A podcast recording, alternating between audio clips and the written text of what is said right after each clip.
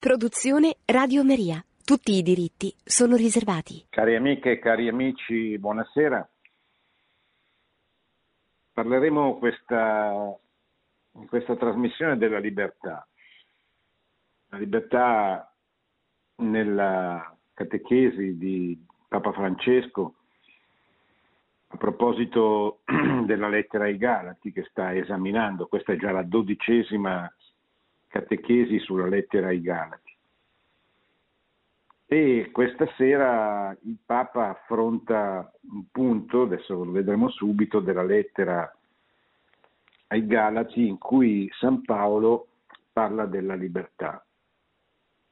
In questi giorni stiamo parlando della libertà della fede, ascoltando la lettera ai Galati. Ma mi è venuto in mente quello che Gesù diceva sulla spontaneità e la libertà dei bambini quando questo bambino ha avuto la libertà di avvicinarsi e muoversi come se fosse a casa sua. Il Papa fa riferimento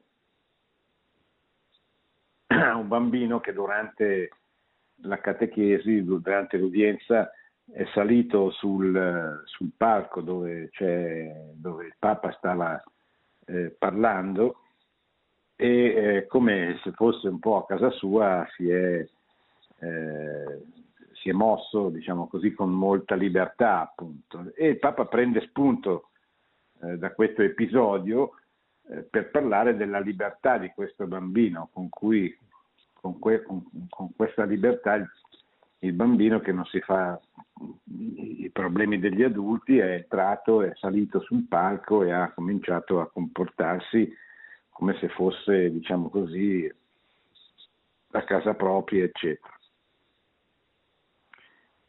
e ricorda le parole di Gesù, anche voi se non vi fate come bambini non entrerete nel regno dei cieli. Gesù dice questo per eh, esaltare, diciamo così, la purezza, l'innocenza, la spontaneità dei bambini, che sono coloro che, avendo il cuore puro, entrano nel regno dei cieli.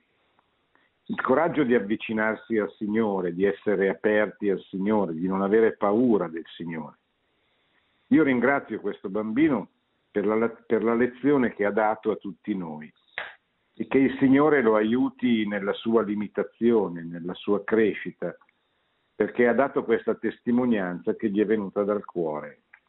I bambini non hanno un traduttore automatico dal cuore alla vita, il cuore va avanti. L'Apostolo Paolo, con la sua lettera ai Galati, poco alla volta ci introduce nella grande novità della fede, lentamente. È davvero una grande novità, perché non rinnova solo qualche aspetto della vita, ma ci porta dentro quella vita nuova che abbiamo ricevuto con il battesimo. Lì si è riversato su di noi il dono più grande, quello di essere figli di Dio. Rinati in Cristo, siamo passati da una religiosità fatta di precetti alla fede viva, che ha il suo centro nella comunione con Dio e con i fratelli, cioè nella carità. Siamo passati dalla schiavitù della paura e del peccato alla libertà dei figli di Dio. Un'altra volta la parola libertà. Cerchiamo oggi di capire meglio qual è per l'Apostolo il cuore di questa libertà. Paolo afferma che essa è tutt'altro che un pretesto per la carne. La libertà, cioè, non è un vivere libertino, secondo la carne, ovvero secondo l'istinto, le voglie individuali e le proprie pulsioni egoistiche. Al contrario, la libertà di Gesù ci conduce a essere, scrive l'Apostolo, a servizio gli uni degli altri.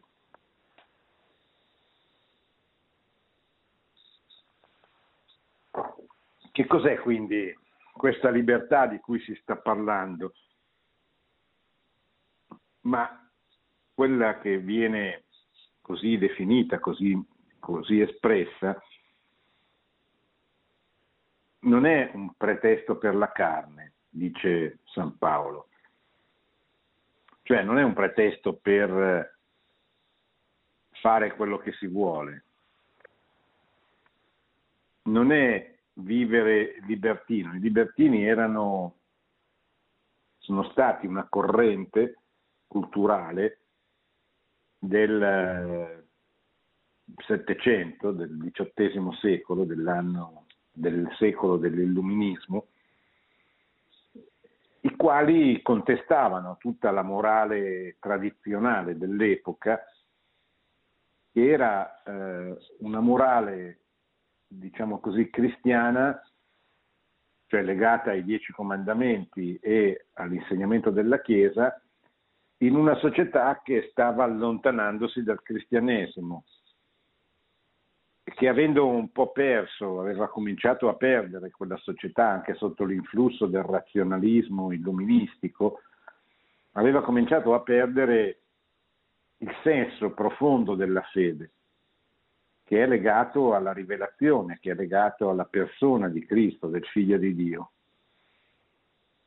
E quindi quella morale evangelica, cristiana, eh, rischiava di diventare una, eh, un, un, insieme di precetti, di formule che sicuramente indicavano una modalità di vivere eh, migliore di quella eh, che ci sarebbe stata se non si fosse praticata questa, questa morale, se non ci fossero state queste abitudini Ricordo sempre quello che diceva Sant'Agostino a proposito della morale cristiana nei primi secoli, quando i pagani non capivano, dice ma perché voi vi, comport- vi volete comportare in questo modo? Perché rinunciate alle gioie alle, della carne, della, dell'istinto, eccetera? E Agostino cercava di far capire che eh, anche da un punto di vista naturale i dieci comandamenti sono eh, il modo migliore per vivere.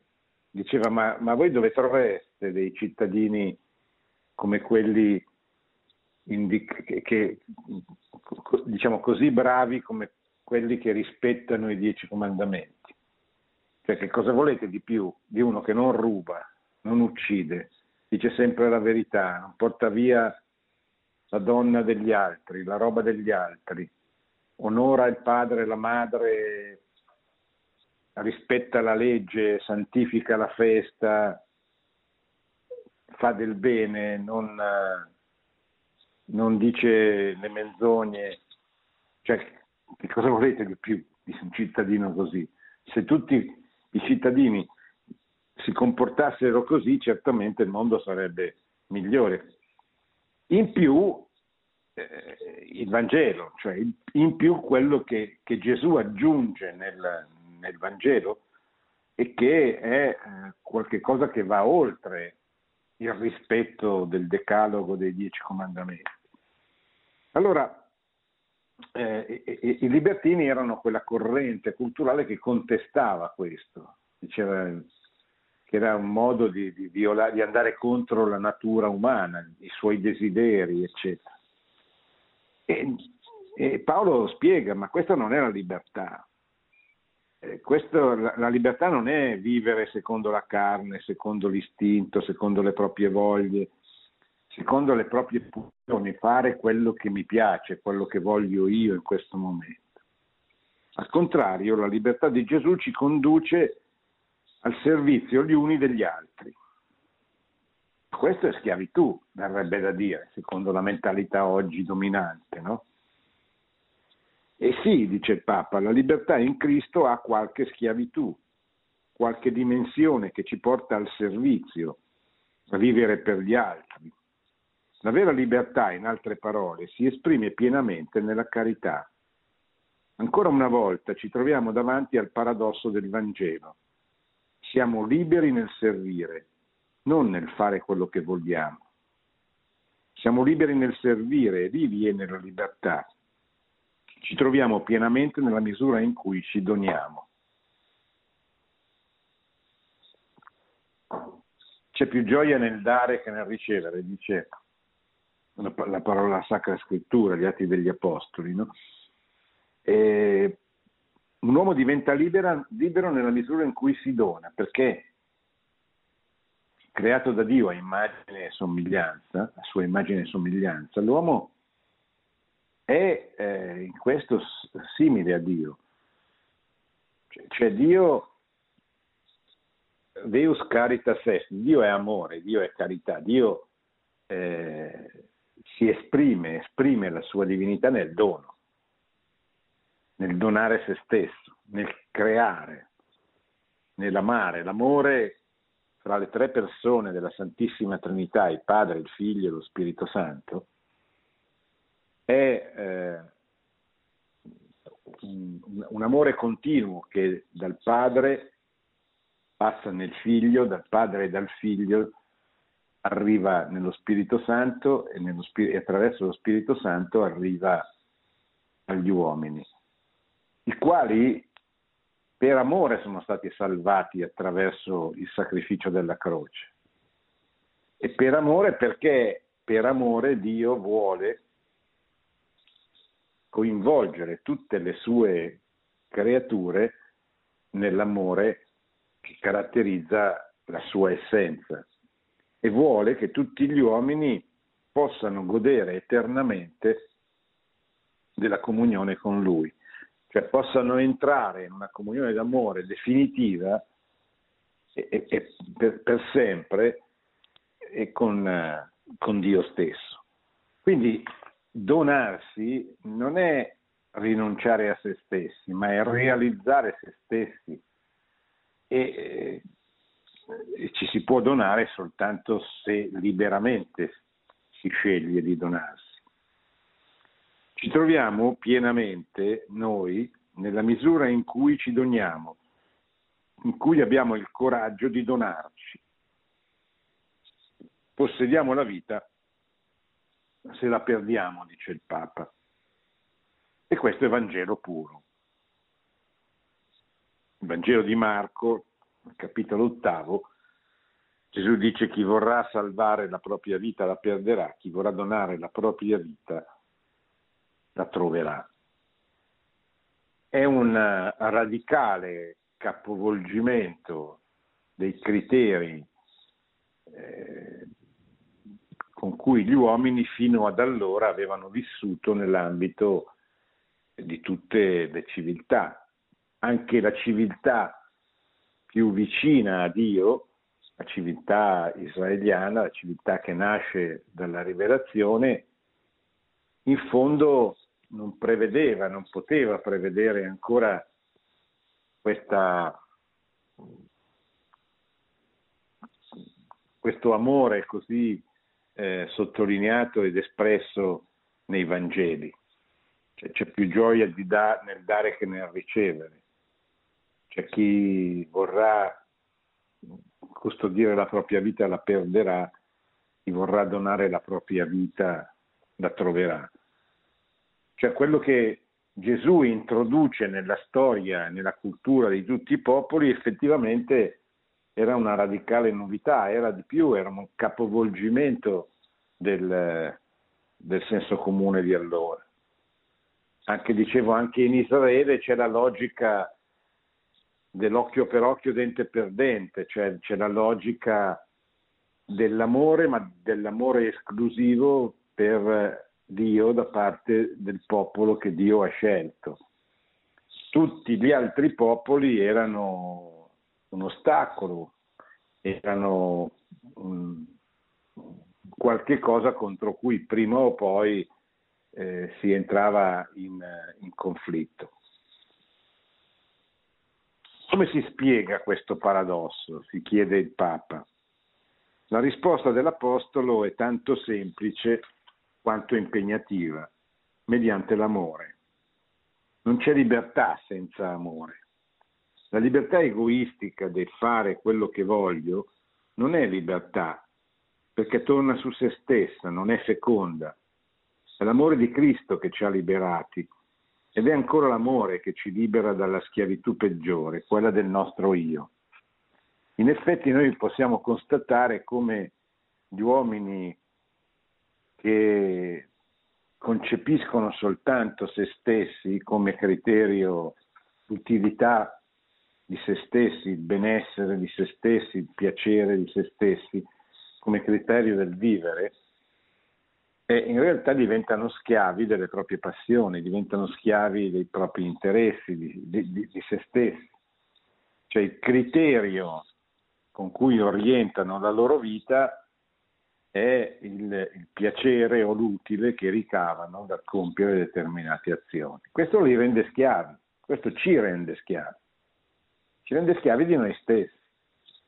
Se non appaghiamo i nostri desideri non ci sentiamo realizzati. E siccome è impossibile appagare i nostri desideri perché solo Dio può appagare il nostro desiderio di felicità, il nostro desiderio di, di realizzazione. È solo la verità, la verità incarnata, la verità fatta uomo nella persona di Cristo, che può far sì che i nostri desideri si sentano in qualche modo appagati e realizzati. E quindi l'uomo che vive così diventa schiavo di se stesso, cioè non è capace eh, così di liberarsi dai suoi desideri, dalle sue passioni. Perciò la libertà cresce con l'amore, ma attenzione, dice il Papa, non con l'amore intimistico, con l'amore da telenovela, non con la passione che ricerca semplicemente quello che ci va e ci piace, ma con l'amore che vediamo in Cristo, la carità. Questo è l'amore veramente libero e liberante.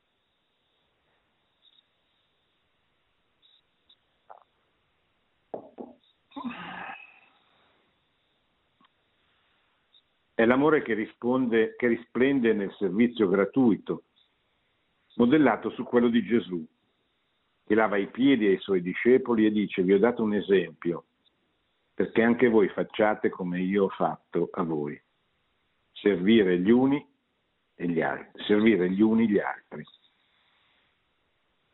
È chiaro che eh, se, se noi usiamo come criterio di giudizio, come scelta, noi stessi, il nostro desiderio, eh, noi diventiamo schiavi di questo desiderio.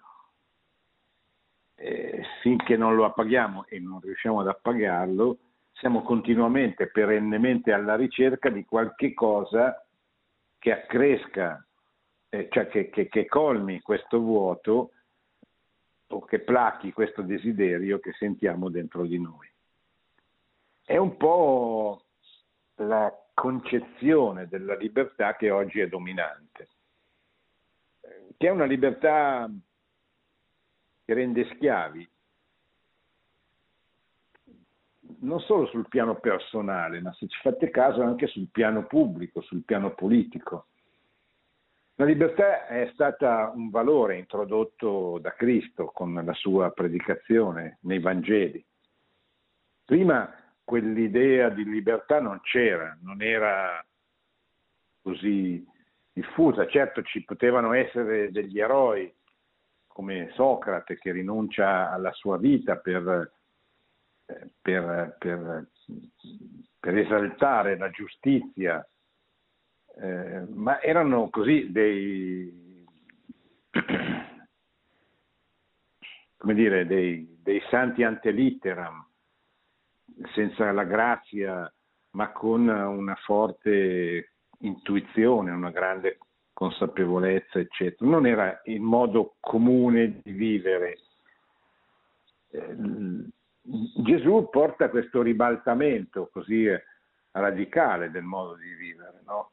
coloro che c'è uno che legge le beatitudini, che sono la carta d'identità del cristiano, e magari non proviene da una cultura cristiana, rimane sconcertato, perché è beato chi soffre, beato chi piange, beati i poveri, beati gli afflitti, beati gli ammalati, cioè Gesù ribalta completamente no, il, il, criterio, dice ma, ma, ma, questo noi non rimaniamo scandalizzati proprio perché viviamo duemila anni di storia cristiana, abbiamo duemila anni di storia cristiana alle nostre spalle.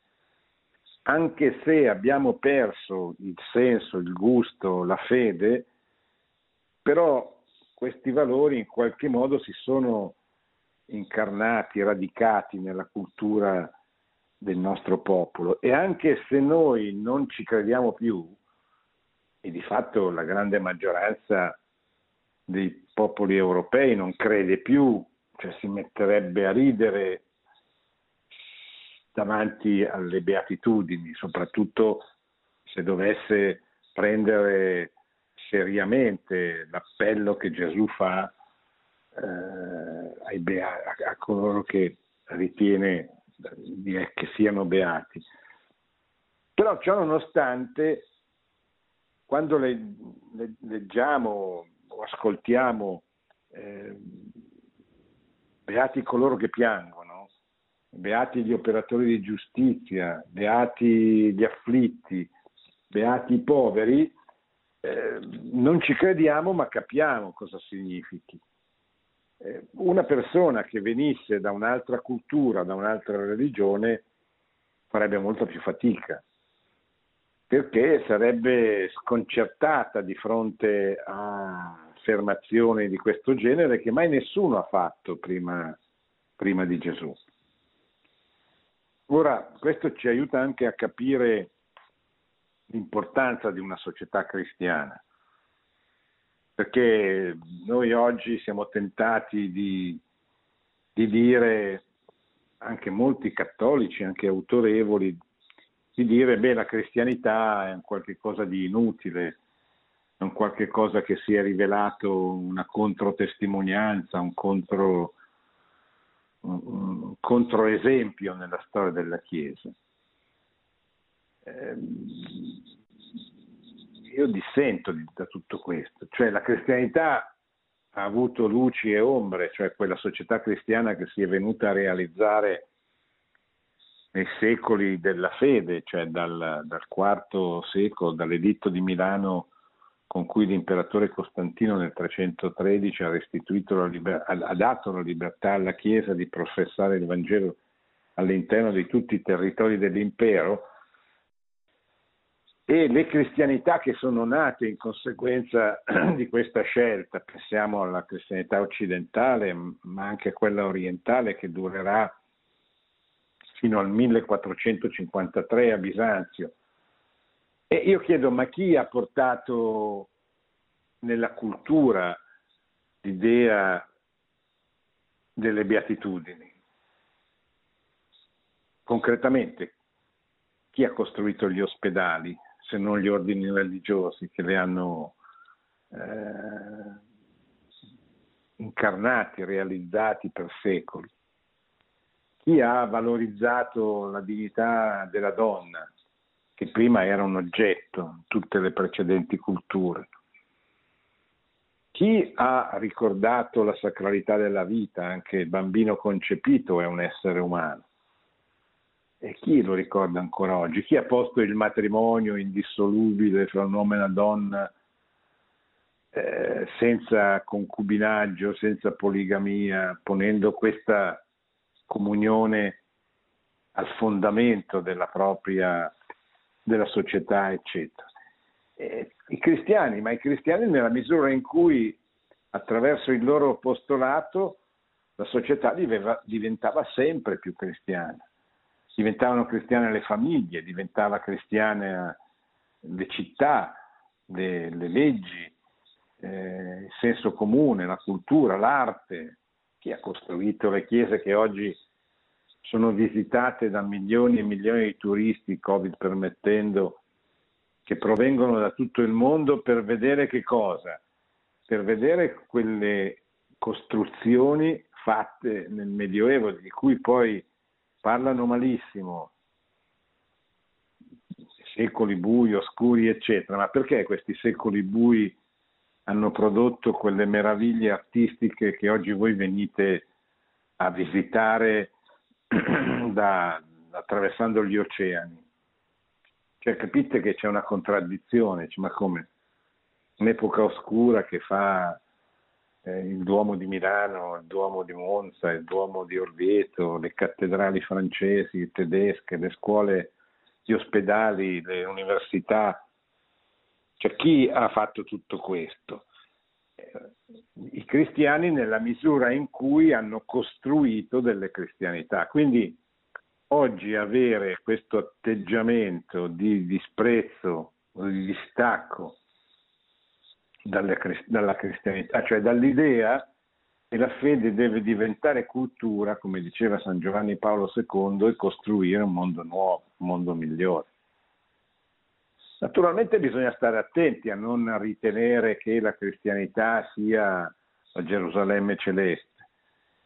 Bisogna stare attenti a non confondere la cristianità con il cristianesimo, ma anche il cristianesimo con Cristo. Bisogna stare attenti a non pensare che siccome si è costruita, quando mai si fosse costruita una società cristiana, questa bastasse per la salvezza e la felicità, perché non è vero, non è così.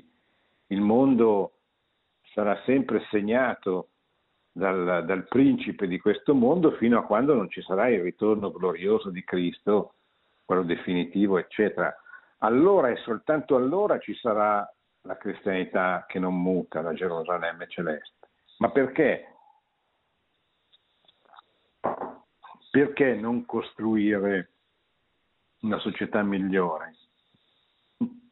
Anche con, con la convinzione che non sarà mai una società perfetta, ma perché non, non costruire una società dove i malati vengono accuditi, i bambini rispettati, le donne hanno la stessa dignità, dove il bene è bene e il male è condannato, dove la verità viene proclamata pubblicamente, eccetera. Ma perché non dobbiamo fare questo che è naturale, è nella naturale predisposizione degli uomini, dire pubblicamente e costruire concretamente eh, dire pubblicamente e costruire pubblicamente sulla base dei valori, dei principi che si ritengono veri, che si ritengono capaci di produrre il bene della comunità. Ecco, questa è la, la libertà, la libertà che diventa carità, che non è mai slegata né dalla verità né dalla carità, perché la libertà è donarsi, dice bene San Paolo, e non eh, assecondare le proprie voglie.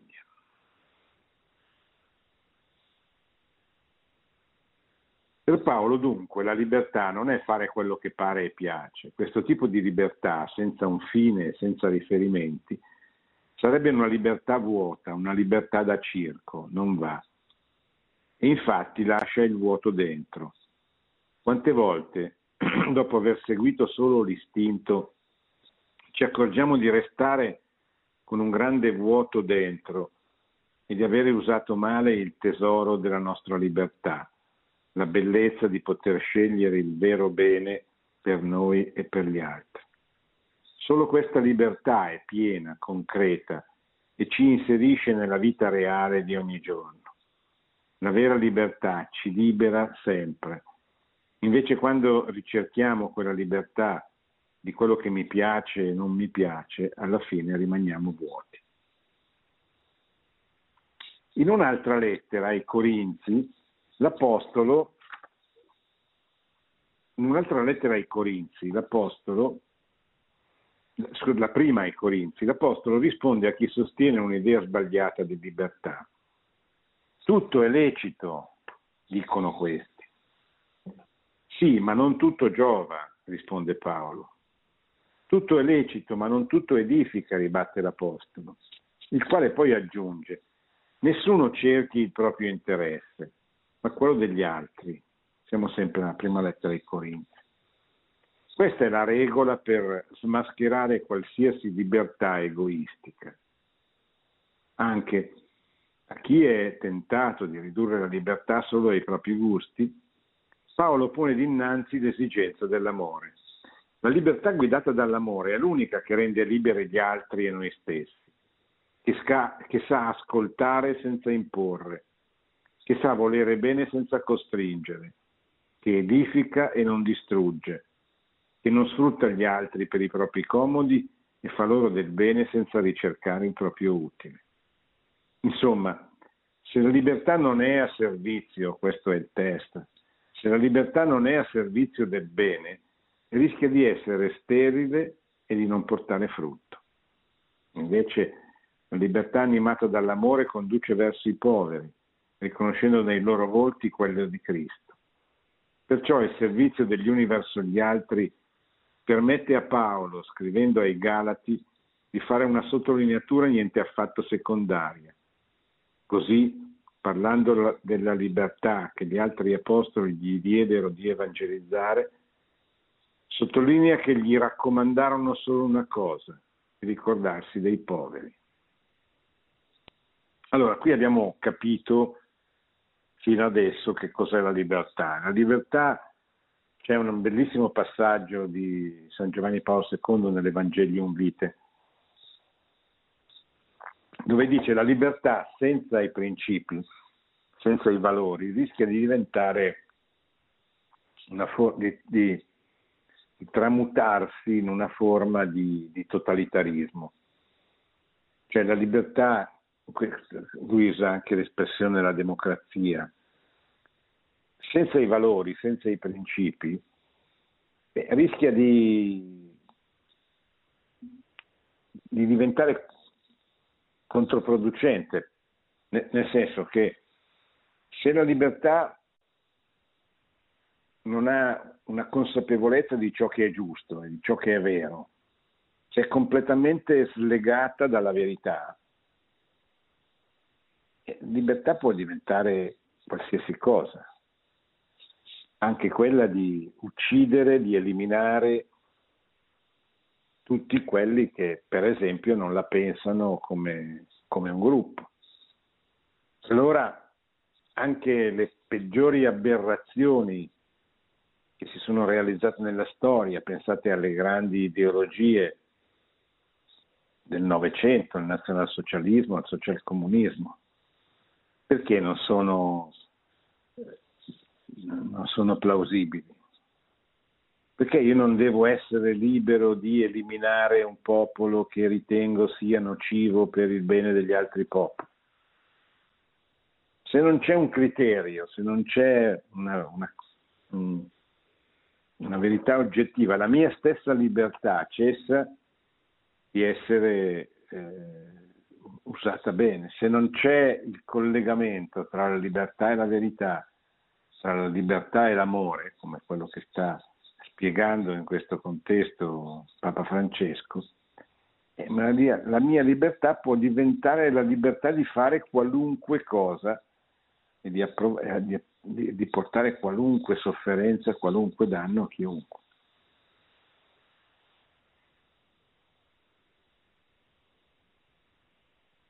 Anche a chi è tentato di ridurre la libertà solo ai propri gusti, Paolo pone dinanzi l'esigenza dell'amore.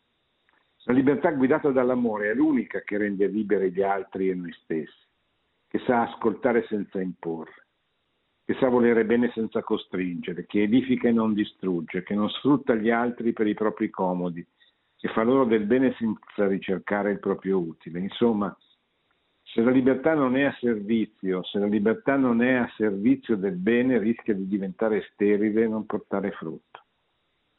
Invece la libertà, animata dall'amore, conduce verso i poveri, riconoscendo nei loro volti quello di Cristo. Qui non siamo, uno potrebbe dire, beh, ma il Papa poi alla fine torna sempre sui poveri. Sì, ma è un esempio, è un esempio molto pertinente per capire come si può usare bene la propria libertà.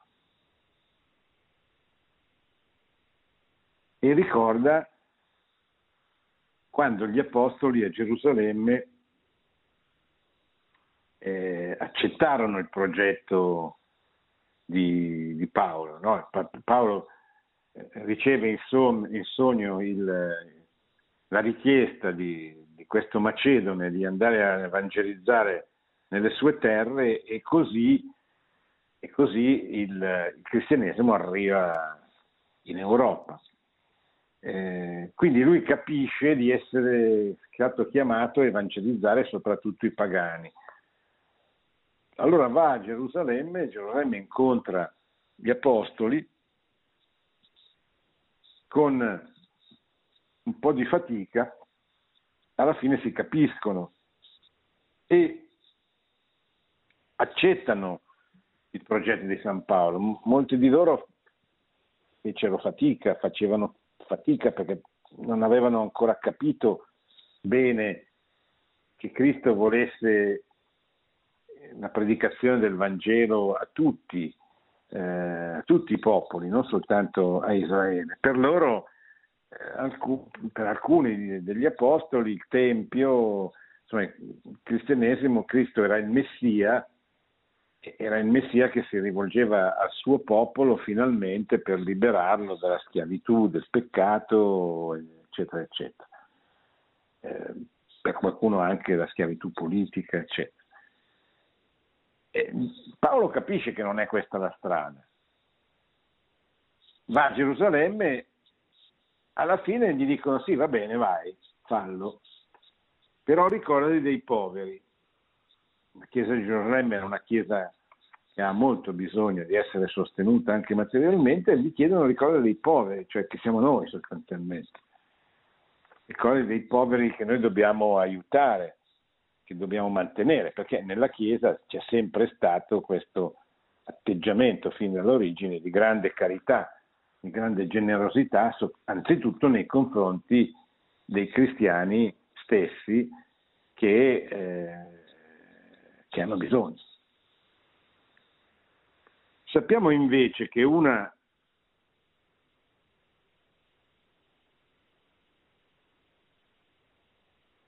Una delle concezioni moderne più diffuse sulla libertà è questa. La mia libertà finisce dove comincia la tua. Questa è la classica idea di libertà rimasta nella società borghese, cioè la società nata dalla rivoluzione francese dell'Ottocento, di parte del Novecento, eccetera. Eh, è un po' la, la, la libertà di, di Voltaire. Tu fai quello che vuoi, basta che permetti a chiunque di, di fare, di dire, di pensare quello che vuole lui. No?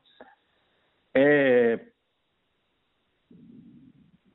dice, dice, Papa Francesco, eh, è una libertà dove manca la relazione, dove manca il rapporto, è una visione individualistica, cioè libertà è fare, è, è, è far sì che la legge pubblica, lo Stato garantisca la mia libertà di fare quello che voglio.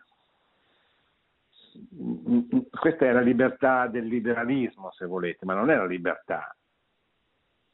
Non è la libertà, soprattutto così come è concepita in, nel cristianesimo.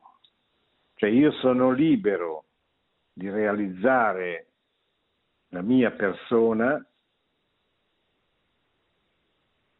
e devo avere questa libertà, lo Stato, la forza pubblica insomma, mi deve garantire questa, questa libertà, ma poi eh, la libertà non mi dice tutto, mi indica un metodo se volete, poi i valori li devo cercare nella verità. Allora eh, io mi realizzo nella misura in cui eh, liberamente, cioè senza pressioni, senza forza, senza violenza, ma liberamente scelgo di aderire ai principi, tra cui quello di donarsi. E allora lì c'è un, un, un cardinale scrisse un libro tanti anni fa per spiegare la genesi delle malattie moderne, delle malattie eh, tipiche della modernità e della postmodernità, la depressione, le sofferenze psicosomatiche. E questo cardinale diceva eh, l'uomo è fatto per donarsi, se non si dona si ammala. È come se non potesse, non riuscisse a esprimere se stesso e si ammala, perché liberamente non va a realizzarsi donandosi. Qui manca la relazione, dice il Papa, è una visione individualistica. Invece chi ha ricevuto il dono della liberazione operata da Gesù non può pensare che la libertà consista nello stare lontano dagli altri, sentendoli come fastidi. Non può vedere l'essere umano arroccato in se stesso, ma sempre inserito in una comunità. La dimensione sociale è fondamentale per i cristiani e consente loro di guardare al bene comune e non all'interesse privato. Soprattutto in questo momento storico abbiamo bisogno di riscoprire la dimensione comunitaria, non individualista della libertà. Cioè la libertà non è un fatto solo personale. La pandemia ci ha insegnato che abbiamo bisogno gli uni degli altri, ma non basta saperlo, occorre sceglierlo ogni giorno, concretamente, su stra- decidersi su quella strada. Diciamo e crediamo che gli altri non sono un ostacolo alla mia libertà, ma sono la possibilità per realizzarla pienamente, perché la nostra libertà nasce dall'amore di Dio e cresce nella carità. Ecco, mi fermo per rispondere alle vostre domande.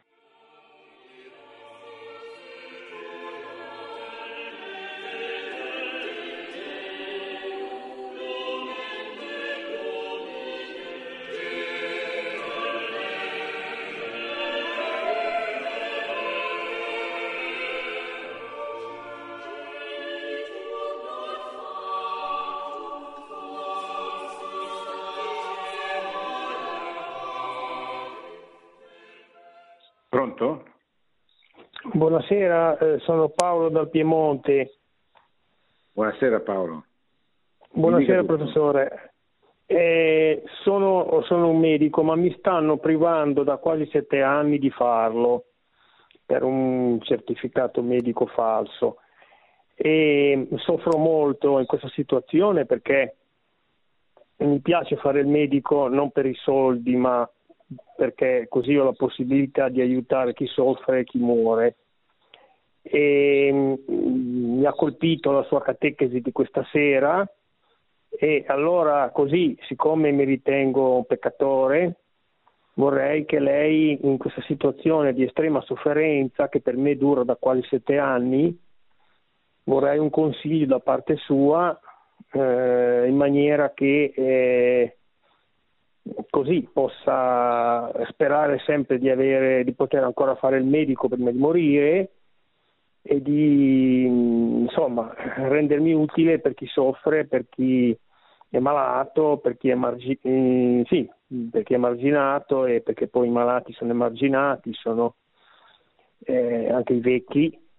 E, quindi professore se può, non so, se può darmi un consiglio per rendermi più resistente, più mm, insomma mm, la speranza non muore e, e, lei mi insegna che dobbiamo insomma perseverare e mm, per cui nella preghiera ma poi anche nelle azioni sui malati eh, adesso ho fatto una domanda di lavoro, spero di poter lavorare, però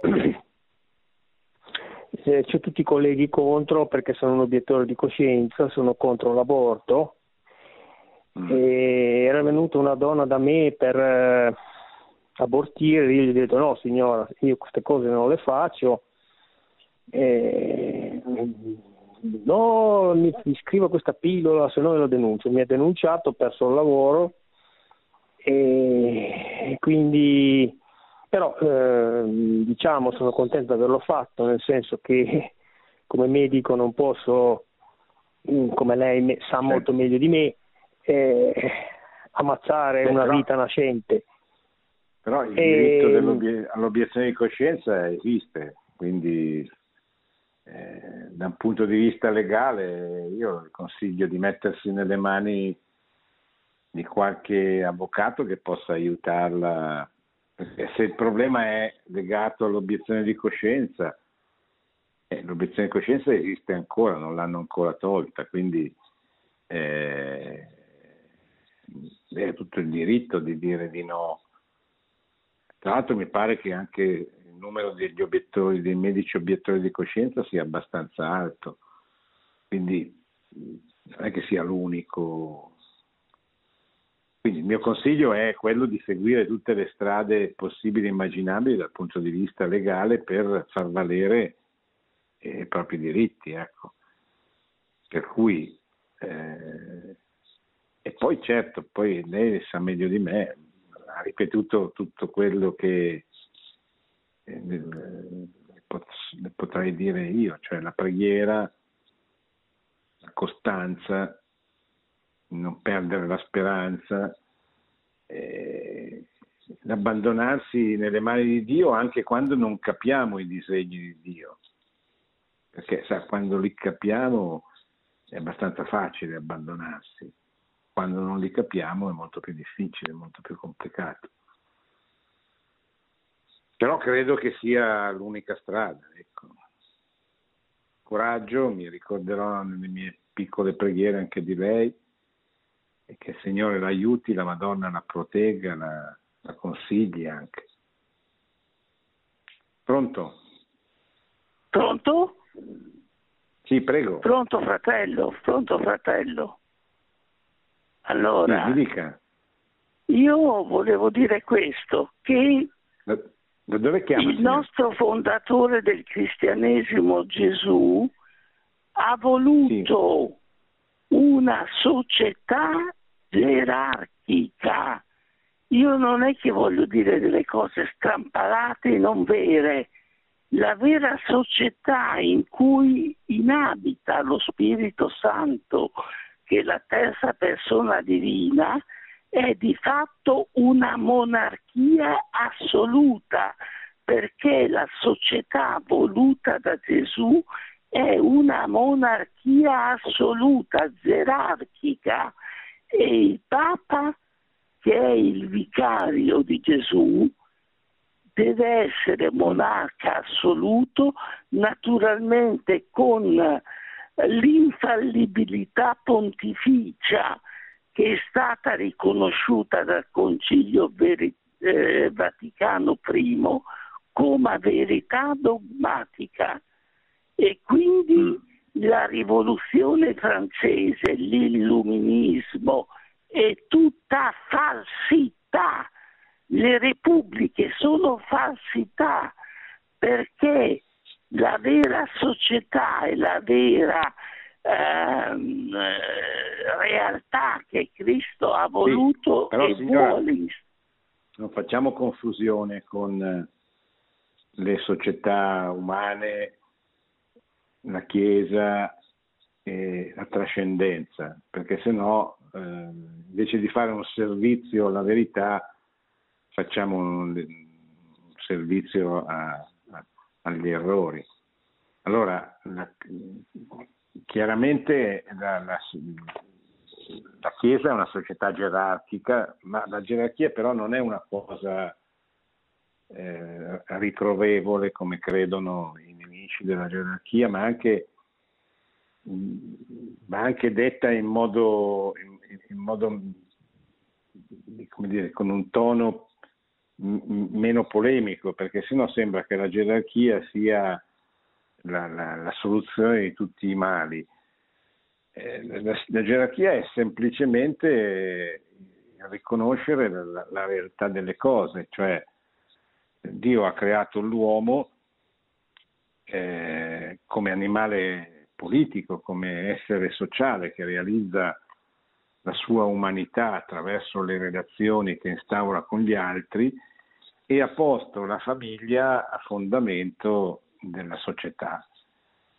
Quindi ha, posto così il principio di autorità nella famiglia e nella società come un bene della famiglia stessa, come un bene della, della società stessa, perché c'è una, un ruolo che spetta a, ai genitori nei confronti dei figli e un altro che spetta ai genitori nei confronti dei, dei figli nei confronti dei genitori. Così come c'è un ruolo nel chi deve insegnare e un ruolo da parte di chi deve imparare. Tutto questo non per sopraffare, come dice certo pensiero liberale, anarchico, eccetera, ma semplicemente perché è nella natura dell'uomo, della creatura, essere così. Qual è stato il problema che ha, eh, diciamo così, alterato tutte le relazioni e i rapporti? Il, il peccato originale. Cioè quello che l'uomo nel paradiso terrestre viveva naturalmente, cioè il rispetto dell'autorità, il rispetto della gerarchia, le differenze tra l'uomo e la donna, tra il marito e la moglie, tra i genitori e i figli, post peccatum, dopo il peccato originale, è diventato faticoso, perché il peccato ha introdotto la tendenza all'invidia, a, a una disuguaglianza eh, odiosa e non naturale, piena d'amore fra le persone, nelle relazioni, eccetera. Ha introdotto l'odio, conseguenza del peccato, eccetera. Questo ha alterato tutto questo e ha eh, fatto sì che nel corso della storia, in particolare la storia moderna, le, le, diciamo, l'uso sbagliato molti uomini fanno dell'autorità che hanno ricevuto, della gerarchia che incarnano, abbia prodotto delle rivoluzioni contro queste autorità, contro i re, contro i padri, contro il Papa, contro la gerarchia nella Chiesa, eccetera. Ecco, questo è quello che noi dobbiamo spiegare molto semplicemente, senza esagerare nei paragoni. Per esempio, non è vero che l'unica forma di governo plausibile sia la monarchia. La Chiesa insegna che tutte le forme di governo sono eh, plausibili, sono accettabili, purché tutte rispettino il, eh, il, bene comune. Quindi certamente è stato un grave delitto, che so, la, l'assassinio del re durante la rivoluzione francese, quando il re di Francia è stato ghigliottinato, soprattutto perché si è voluto colpire l'autorità come colui che riceve da Dio il potere di governare, eccetera. Però non è che siano soltanto i re, cioè sia soltanto la monarchia l'unica possibile forma di governo. Ci sono altre forme di governo che ci sono sempre state, sia prima della rivoluzione francese che poi, che possono essere certamente conformi al disegno di Dio, al progetto di Dio. La Chiesa no, cioè la Chiesa è una società che è stata fondata così da Cristo, tu sei Pietro, su questa pietra edificherò la mia Chiesa, le porte dell'inferno non prevarranno, quindi è, l'autorità del Papa è un'autorità che, che, non messa, che, non può essere messa in discussione, nel senso che eh, la Chiesa è così per natura divina, per volontà di Dio, e quindi da questo punto di vista non, non deve mutare. Ecco. Ecco, siamo arrivati al termine, volevo così ribadire eh, l'importanza di questi temi che però vanno affrontati fuori, al di fuori dello schema delle ideologie. La libertà è un dono, è un dono che Dio ha fatto all'uomo creandolo libero, cosa che non, non distingue da tutto il resto della creazione. Gli animali, le piante, i minerali non sono liberi, possono soltanto seguire il loro istinto.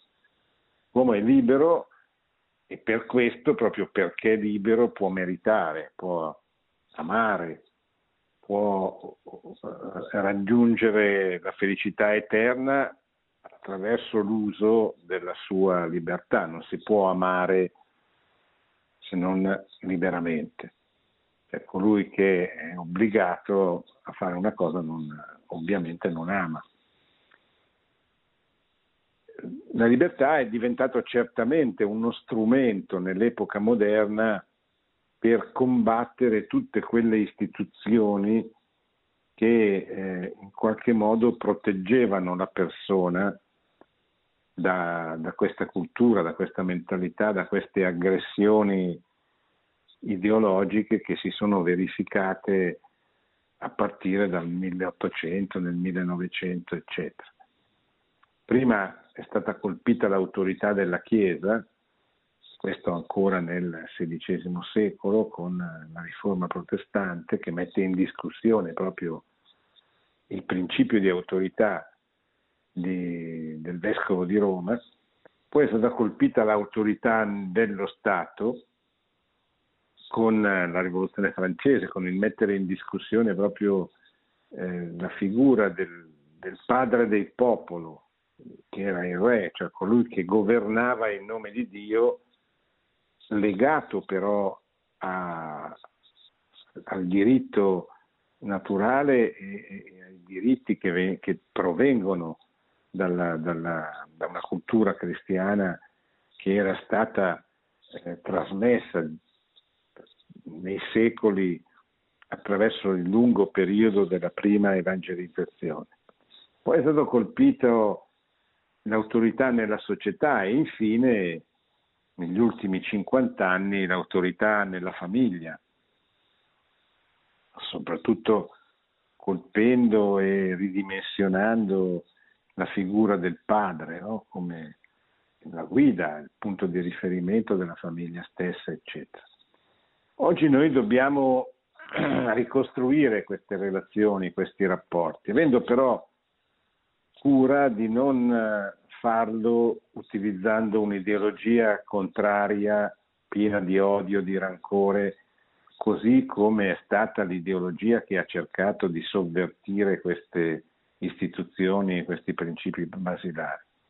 Dobbiamo farlo con molta pazienza, consapevoli del fatto che chi ha, ha voluto distruggere, colpire la famiglia, la società, lo Stato, la stessa Chiesa, lo ha fatto sfruttando abilmente le cadute, i peccati degli uomini di Chiesa, la, l'egoismo dei governanti, l'egoismo dei, degli imprenditori, dei datori di lavoro, dei ricchi, diciamo così, tra virgolette, della società, eccetera.